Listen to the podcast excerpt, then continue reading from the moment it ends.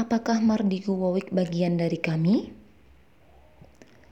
Pada tanggal 18 Agustus lalu, tepatnya di Tugu Proklamasi Jakarta, kami, Koalisi Aksi Menyelamatkan Indonesia, melakukan deklarasi. Deklarasi tersebut dihadiri oleh sejumlah tokoh hebat seperti Rocky Gerung, Refli Harun, Gatot Nurmantio, Profesor Din Syamsuddin, dan Profesor Rahmat Wahab. Dalam deklarasinya, kami menyampaikan beberapa gagasan yang merupakan kritik keras terhadap pemerintahan Jokowi. Mereka menyoroti beberapa sektor, sektor penegakan hukum yang dipandang tumpul ke atas, tajam ke bawah, sektor ekonomi yang tidak sesuai dengan pasal 33 Undang-Undang Dasar 1945, sektor ideologi lantaran adanya RUU HIP yang menurut kami merupakan upaya merubah ideologi Pancasila dan beberapa hal lain yang mereka sampaikan secara bergantian. Yang menarik, di antara gagasan yang kami sampaikan, ada beberapa gagasan yang ternyata sama dengan Bosman. Salah satunya soal e-rupiah. Bisa dibilang Bosman adalah pemrakarsa gagasan e-rupiah. Muncul pertanyaan, Kok bisa sama? Pertanyaan berikutnya, apakah Bosman bagian dari kami? Untuk menjawab hal itu, Bosman membuat sebuah tulisan klarifikasi. Dalam tulisannya, Bosman menyebutkan dia mengapresiasi kami yang terdiri dari orang-orang smart. Bosman kagum. Kami mengutarakan gagasan mereka di tengah masalah bangsa yang datang bertubi-tubi, terutama masalah COVID-19. Di sisi lain, Bosman juga memberikan kritik kepada kami. Begini kritiknya. Kritik pertama, menurut Bosman, momen deklarasi kami kurang tepat. Waktunya itu kurang tepat. Terus kapan waktu yang tepat buat deklarasi? Sayangnya tidak dijelaskan oleh Bosman dan kenapa kurang tepat juga tidak dijelaskan. Kritik yang kedua, masalah pemilihan nama.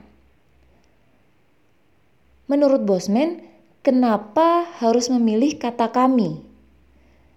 Satu sisi Bosman kagum dengan pemilihan kata kami karena itu strategi jenius katanya. Di sisi lain, kata kami memberikan kesan keegoan dan kurang santun. Saran dari Bosman namanya harap diubah. Dalam tulisannya di bagian akhir, Bosman mempertegas posisinya, apakah dia bagian dari kami atau tidak. Bosman menyebutkan bahwa kami tidak mewakili perjuangan Bosman. Bosman tidak mendukung kami, Bosman tidak anti terhadap kami, dan menghormati adanya kami. Mengapa Bosman melakukan klarifikasi terkait hal ini? Karena pertama, Bosman ingin mempertegas bahwa dia bukan bagian dari kami. Dia berusaha menghindari berhadapan dengan pihak yang menjadi lawan dari kami, yaitu kita. Banyak simpatisan pemerintah di kita. Kedua, Bosman ingin fokus di apa yang dia perjuangkan, dengan ekosistem yang sudah dia bangun. Program-program yang saling berkaitan sesuai dengan visi dan tujuan dari Bosman. Seperti Santara, Dinaran, pendidikan geopolitik melalui media sosialnya Bosman, dan lain-lain. Singkat cerita, Bosman ingin membangun Indonesia dengan caranya sendiri, bukan mengikuti kami atau menjadi bagian dari kami.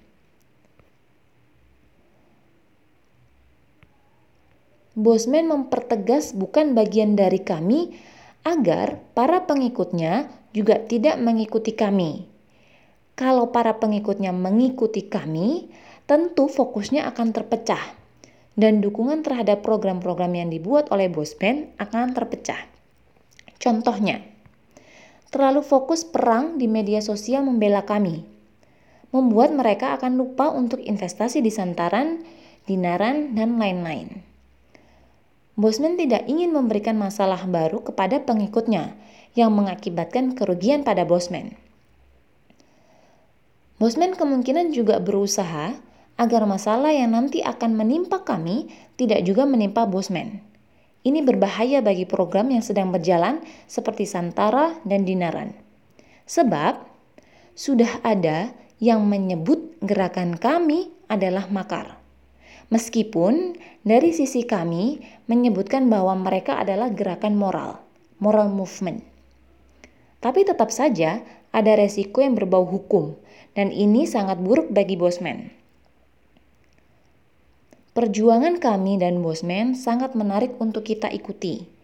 Pada akhirnya, tujuannya mereka sama, untuk membangun Indonesia, menjadikan Indonesia lebih baik lagi.